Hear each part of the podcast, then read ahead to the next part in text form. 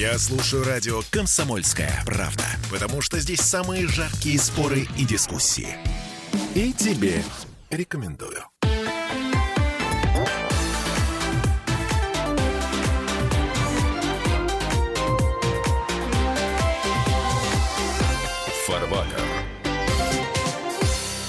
Роли личности в истории говорим сегодня, о том, как один документ может повлиять на судьбу целого мира. Так что фонит аукается до сих пор. Это не Библия, не Коран. Короче, я Дмитрий Делинский, а, депутат Госдумы, доктор экономических наук Михаил Делягин. Вместе с нами Михаил Геннадьевич, здравствуйте. Добрый день. Сергей Кобин, доктор технических наук, автор книги «Нравственная экономия». Сергей Викторович, добрый день. Здравствуйте. Ну что, а, документ, который мы сейчас с вами будем рассматривать, называется «Федералист». Если эм, подавляющее большинство жителей нашей страны вообще не слышали никогда о существовании такого документа, сейчас будет много всяких открытий. Да, давайте открывать. В 1787 году в Америке был создан, федера... созван пардон, федеральный конвент, и на его основе была принята новая конституция. Ей предшествовала, во-первых, Декларация независимости Америки 1776 года, а во-вторых, кропотливая работа отцов-основателей. К ним я в первую очередь отношу Джеймса Мэдисона, Александра Гамильтона и Джона Джея. Они работали над политическим эссе «Федералист», которое составило основу конституционного и, главное, промышленного строя Америки. Все статьи этого эссе можно успешно разделить на несколько групп, подчиненные одной цели – нравственному воспитанию американского общества. Кстати говоря, мы активно пользовались при написании книги этой работой «Федералист». При этом нравственное воспитание обеспечивалось с помощью установления в Америке промышленного строя и уклада. И они таки его установили. Первая группа статей указывает на необходимость национального единства Америки. Мы начинаем с Джона Джея со статьи Второй. Процветание народа Америки зависит от ее единства, национального единства. И переносим это определение на нашу землю. Когда народ Америки поймет, что его процветание зависит от неукоснительного сохранения единства. Когда, Михаил Геннадьевич, Россия поймет, что ее независимость зависит от неукоснительного сохранения единства? Ну, на самом деле, в федералисте очень четко было показано, что происходит, если национальное единство подорвано.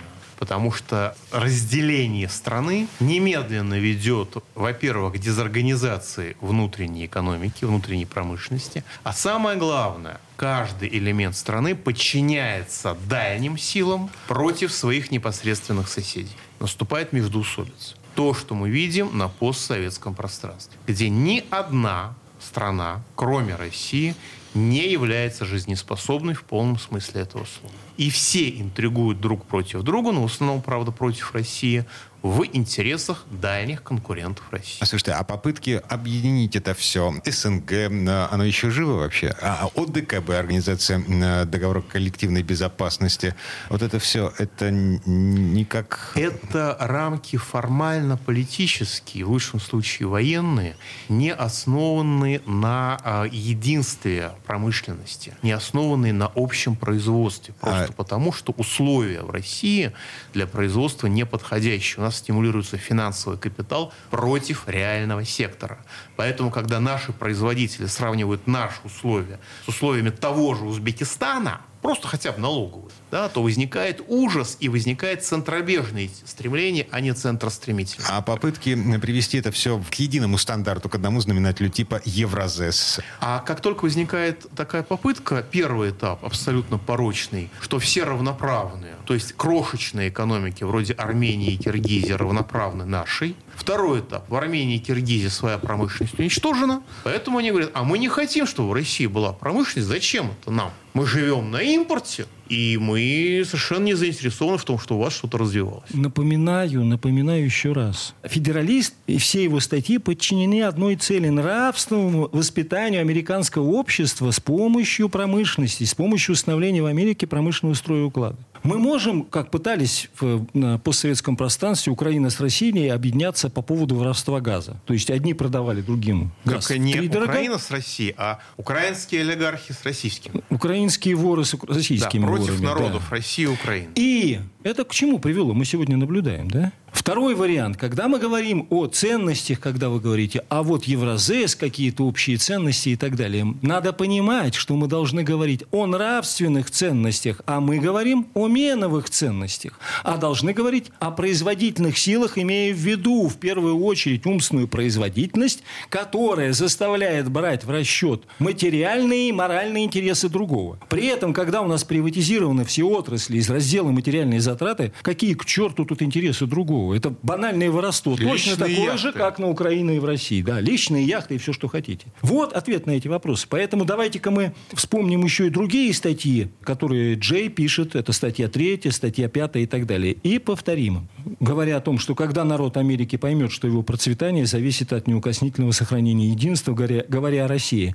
Объединенная Америка может дать меньше поводов к войне. Ой, это про какую войну? Вспоминаем нашу специальную военную операцию и понимаем, какое это отношение статья имеет к России. Какое? Какое? Непосредственное. Не было бы у нас проблемы сегодня с промышленностью, у нас не было бы проблем с Украиной. Но принцип объединения, он не может быть. Мы объединяться будем, мы будем вместе воровать. Это что такое? Эта попытка такая, такого объединения была сделана. Вот, она, в общем, была довольно зачетна. Давайте вместе грабить Россию. Ваши ресурсы будут грабить ваши феодалы вместе с западным капиталом, а наши ресурсы будем грабить вместе. Эта попытка интеграции имела место, но выяснилось, что э, как бы она не имеет отношения к интересам народов. И когда народы беднеют, то их нужно травить на нас.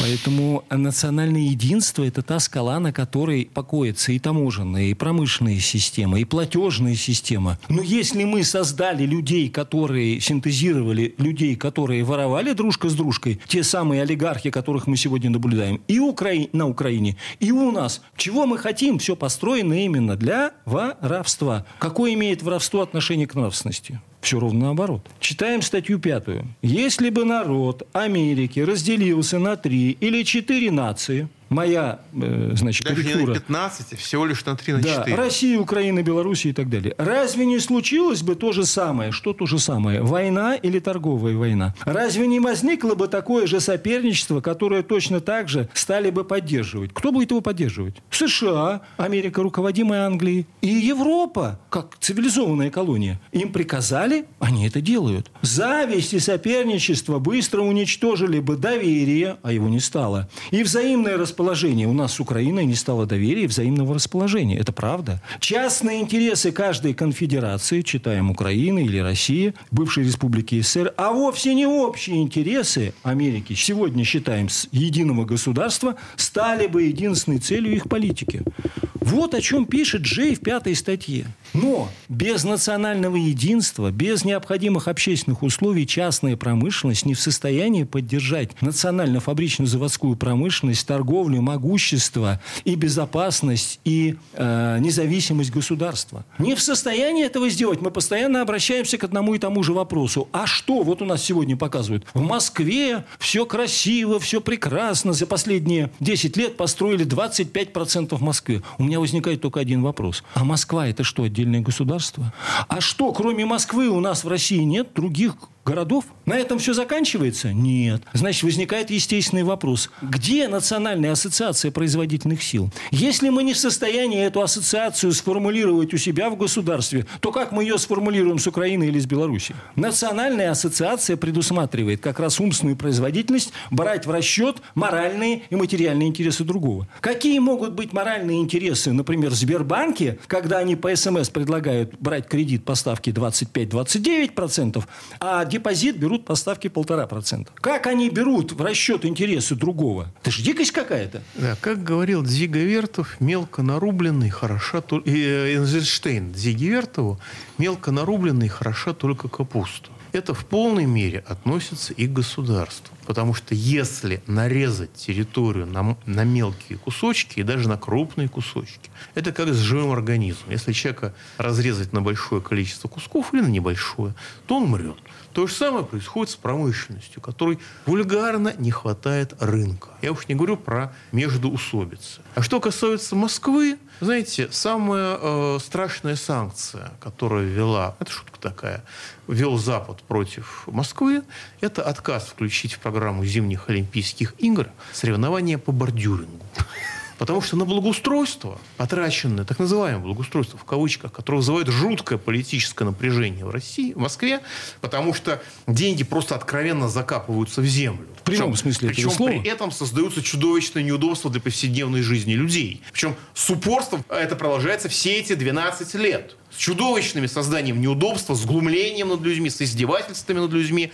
И при этом вся страна без денег. Люди смотрят на это безумие и думают, а сколько коптеров можно было бы на это купить для армии? А сколько жизней наших солдат и офицеров? И сколько жизней мирного населения Украины можно было бы спасти на эти деньги, что сейчас закапываются здесь, на наших глазах, с глумлением над нами? А сколько больных можно было бы спасти?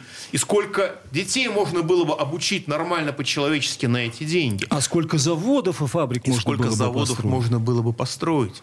Сколько можно было бы создать рабочих мест не для гастарбайтеров, которые разрушают страну и уничтожают ее, а для граждан России? Ам, коллеги, вы не понимаете, это подъем промышленности по производству бордюров. О, это крутая промышленность. Давайте Это промышленность с крайне низким уровнем добавленной стоимости, которая, к тому же, как я понимаю, в основном вывозится в части оборудования в Китай, а в части зарплаты в Среднюю Азию. вернемся через пару минут.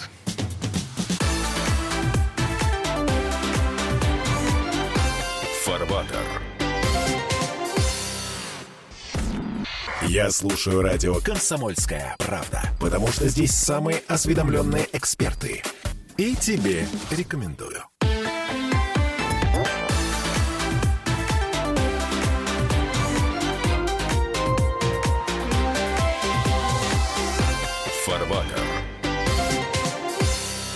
Это мы вернулись в петербургскую студию радио «Комсомольская правда». И в предыдущей четверти часа мы пришли к выводу, что в какой-то степени американская политика виновата в том, что нам с вами жить крайне неудобно. У нас э, соревнования по бордюрингу. Эм, кстати, до Петербурга эта штука еще не докатилась. Все впереди. Ждите. Еще, еще, не, еще не вечер. Вы что-то тут сказали во вступлении, что какие-то есть Вы проблемы знаете, с Нева. Не- Нева до сих пор не замощена плиткой. Это непорядок. Будем исправлять. М, Как москвич говорит. Не, погодите. Нева в граните. Как бы уже Поздно. не первый Будем десяток лет. Вы забыли о русле. Черт.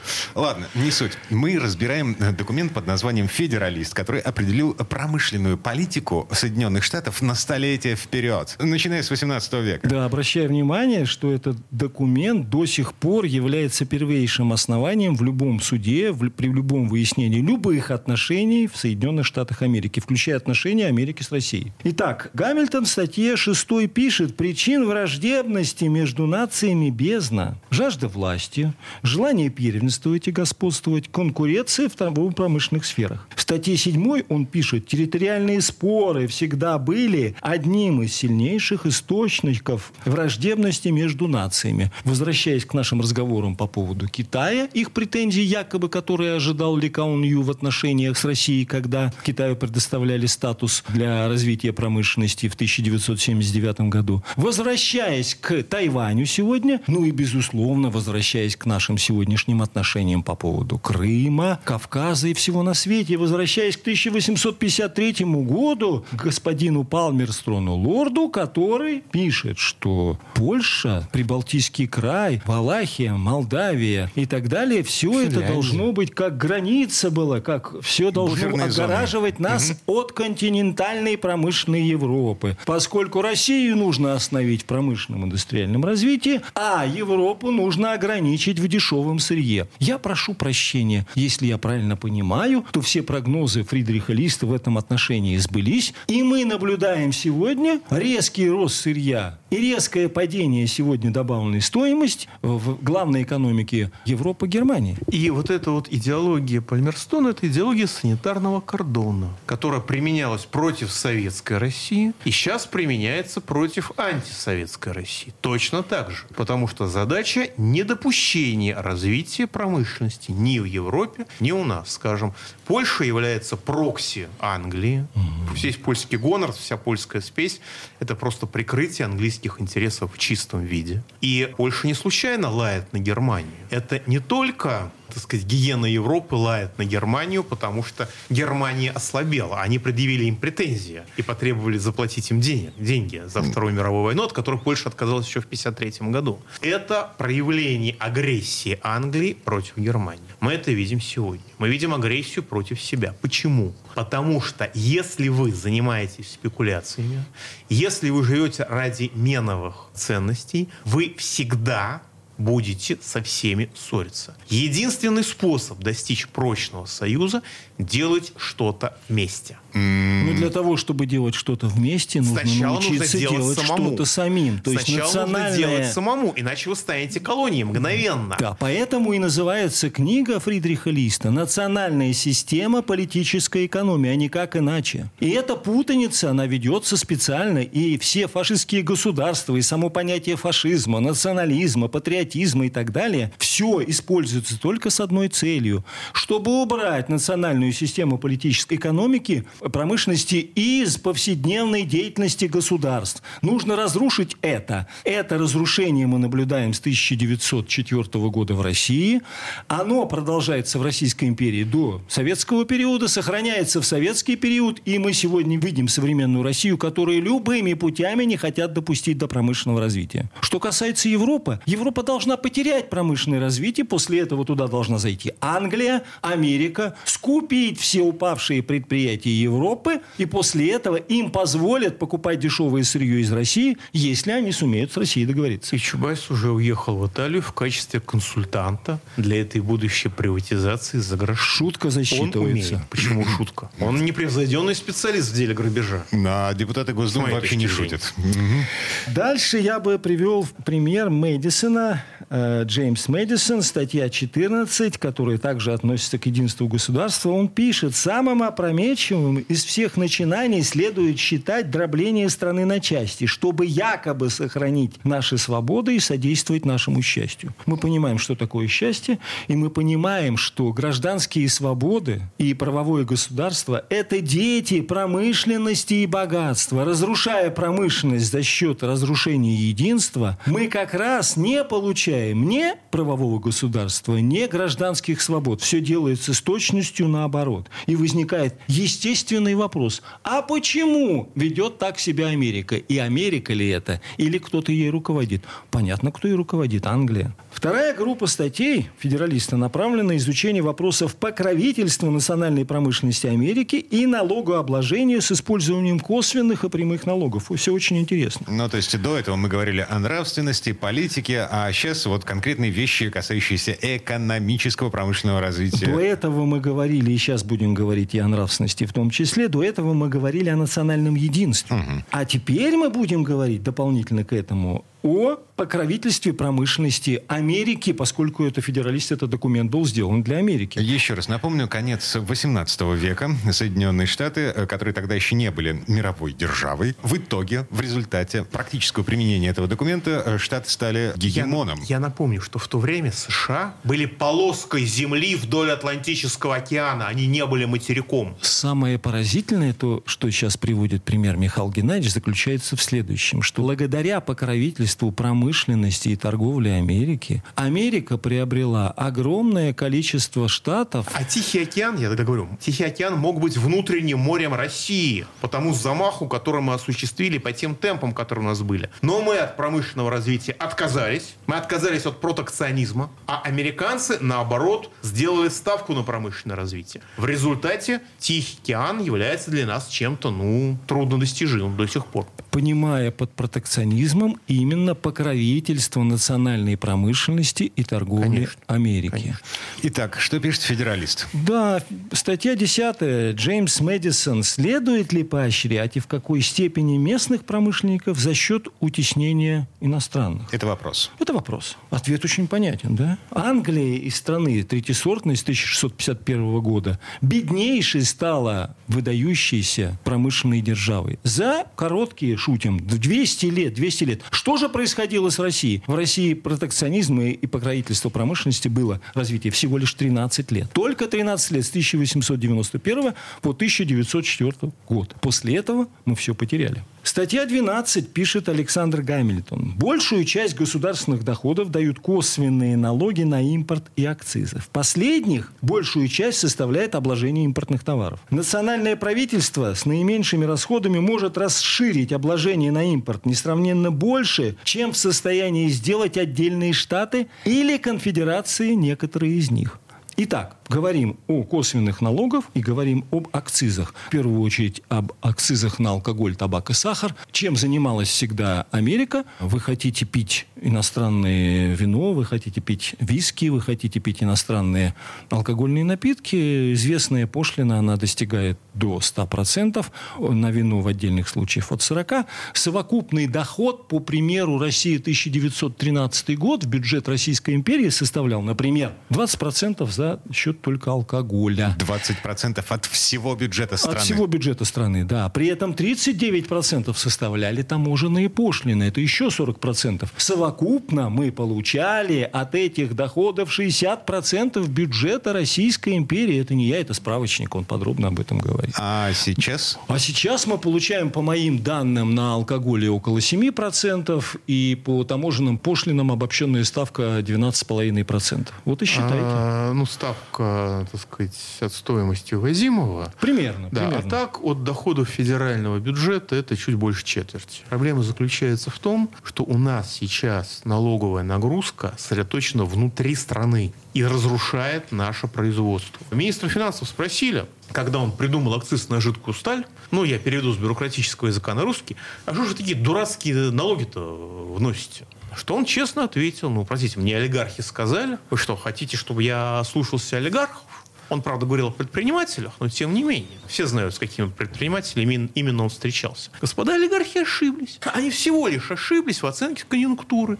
Но у них смысл налогового маневра, который продиктован нам западным бизнесом, продиктован нам МВФ в союзе с российскими сырьевыми олигархами. Чтобы максимально облегчить вывоз сырья из России, сделать его вообще беспошлинным, а соответствующие выпадающие доходы перенести на переработку этого сырья внутри страны, так называемый налоговый маневр. Сначала в 2018 году этим маневром нефтяной промышленности сделали убыточными всю нефтепереработку, задрав цены на бензин при этом. В 2022 году, в 2021 году они это же применили в части металлургии, задрав цены на продукцию черной металлургии, обеспечив страшную инфляционную волну в начале этого года. Это было рукотворно, это было сделано при помощи налоговой политики, ориентированной на уничтожение российского производства. В то время, как все американские президенты в разные времена, великие, говорили одно и то же. Бедный человек не может быть свободным, а социология путем тщательных исследований указывала, что бедному человеку крайне сложно быть нравственным. А без промышленности 70% населения нашей страны, без развития промышленности, уже сейчас погружено в бедность, либо в нищету. Это данные социологии. 70%. А в итоге мы не свободны и не нравственные. Вот. Сергей Викторович, время четверти часа подошло к концу. Вернемся буквально через пару минут.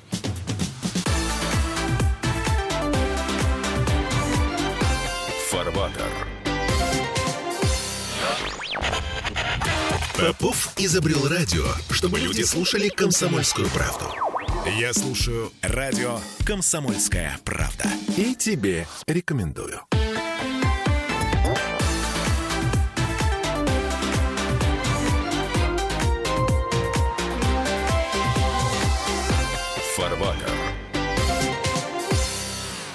Это мы вернулись в петербургскую студию радио «Комсомольская правда». Я Дмитрий Делинский, доктор экономических наук, депутат Госдумы Михаил Делягин, Сергей Кобин, доктор технических наук, автор книги «Нравственная экономия». В предыдущей части нашей передачи Михаил Геннадьевич проиллюстрировал на примере олигархов, предпринимателей, как больше нравится, Михаил Геннадьевич, я не знаю. Я думаю, олигархов...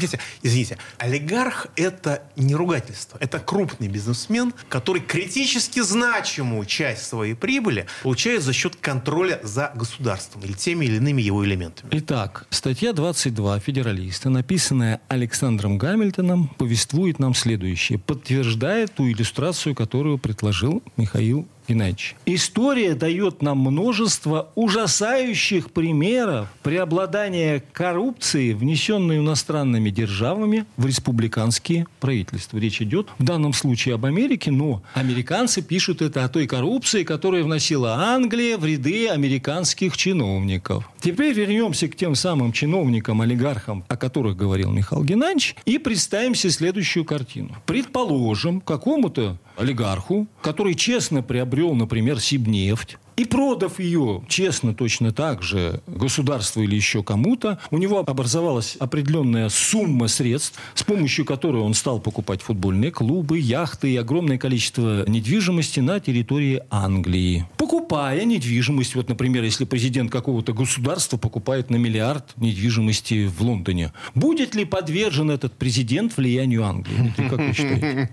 Возникает естественный вопрос, сможет ли влиять английское, правительство на олигархов, которые приобрели и вывели активы из раздела, как раз обращая внимание, материальные затраты за границу, для того, чтобы этот олигарх ту назначал цену и платил или не платил, и развивал или не развивал промышленность на национальной территории, например, России. Вот о чем пишет статья 22. Полностью подтверждает тезис Михаила Геннадьевича о том, что происходит и происходило и до сих пор происходит у нас в экономике. Поэтому наступило самое время понять, а были ли попытки противостоять нравственному учению федералист, поскольку это нравственное учение. Еще раз напомню, конец 18 века, Соединенные Штаты, третьеразрядная страна, которая пытается построить саму себя за счет идей, прописанных вот в этом самом федералисте. Да, она себя Окей. строит. Все исторические кризисы Америки связаны с Англией. Это подробно можно прочитать в книге «Нравственная экономия».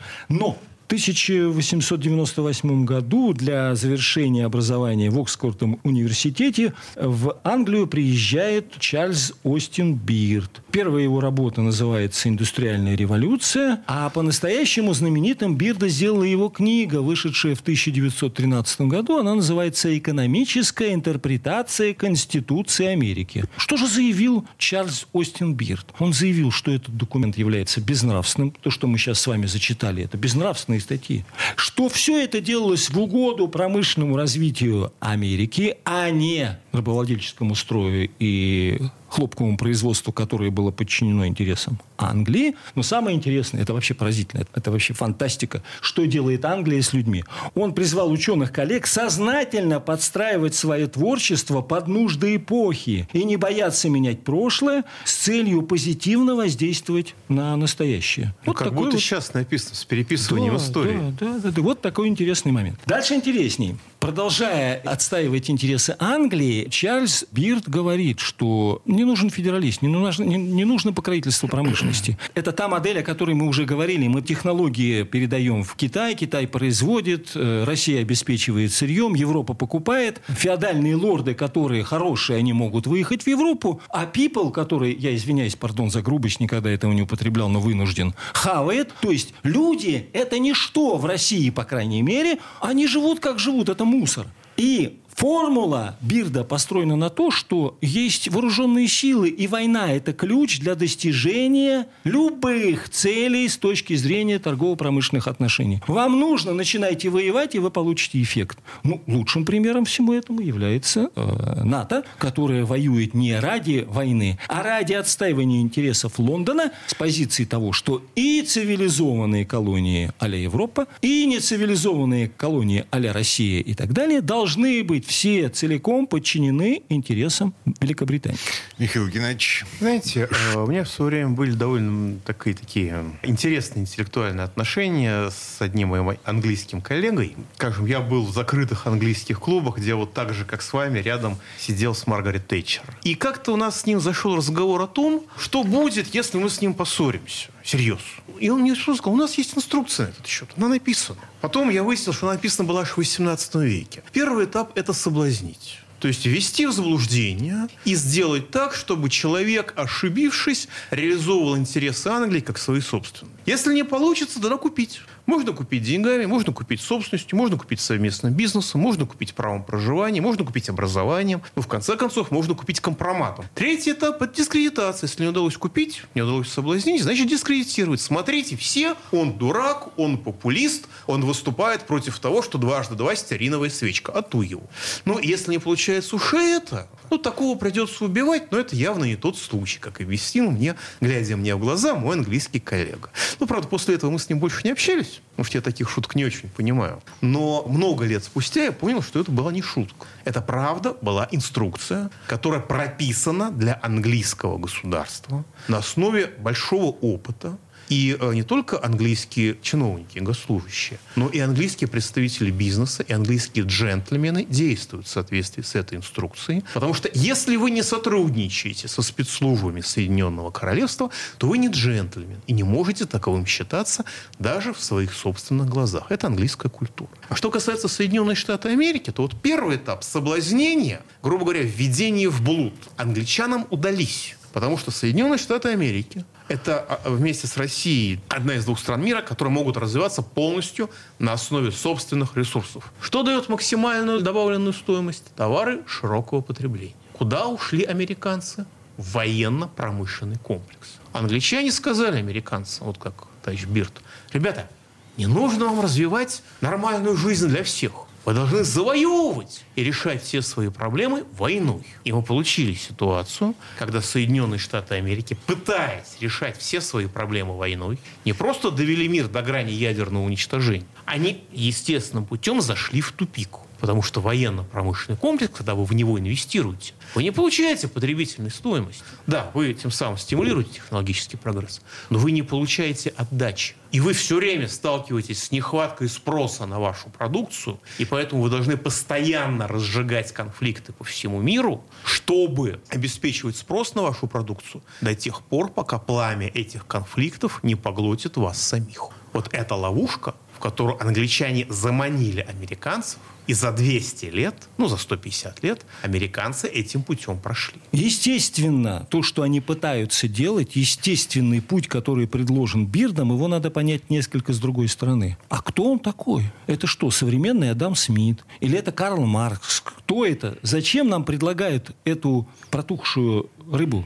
Это же не так просто, да? А цель одна. Для того, чтобы мы не занимались внутренней фабрично-заводской промышленности. Пути Михаил Геннадьевич назвал блестяще. И та публика, которую мы сегодня наблюдаем вокруг президента, это он или они. Сможет избавиться сегодня президент от людей безнравственных? Мы это с вами увидим тут же в конкретных действиях развития внутренней фабрично-заводской промышленности. Пока нам сегодня вместо развития принципа космополитичности производительных сил сегодня предлагают войну. Давайте воевать. Ограничим сырье Европе. И когда мне сегодня кто-то говорит, что Россия перекрыла кран, и в связи с этим цена поменялась, цена поменялась, потому что Америка вывалила такое количество фантиков на рынок, что цена прыгает от 2 до 3 тысяч долларов на ура. Кстати, мечты и Англии, и Америки в России не оправдались. Я вот знаю огромное количество адресов, которые куплены недвижимости в Прибалтике, в Прибалтийском крае, как его называет Менделеев, в Финляндии и так далее. Но наши русские люди не поддались на уловку, к которой нас хотели привести. Расчет был на то, что наши люди начнут кричать, давай, нам нужна Европа, нам нужна Финляндия, нам нужна Прибалтика и так далее. Но наши люди совершенно равнодушны к Финляндии, к Прибалтике и ко всему остальному. Поэтому, говоря о расчете, который состоялся и получил развитие на Украине,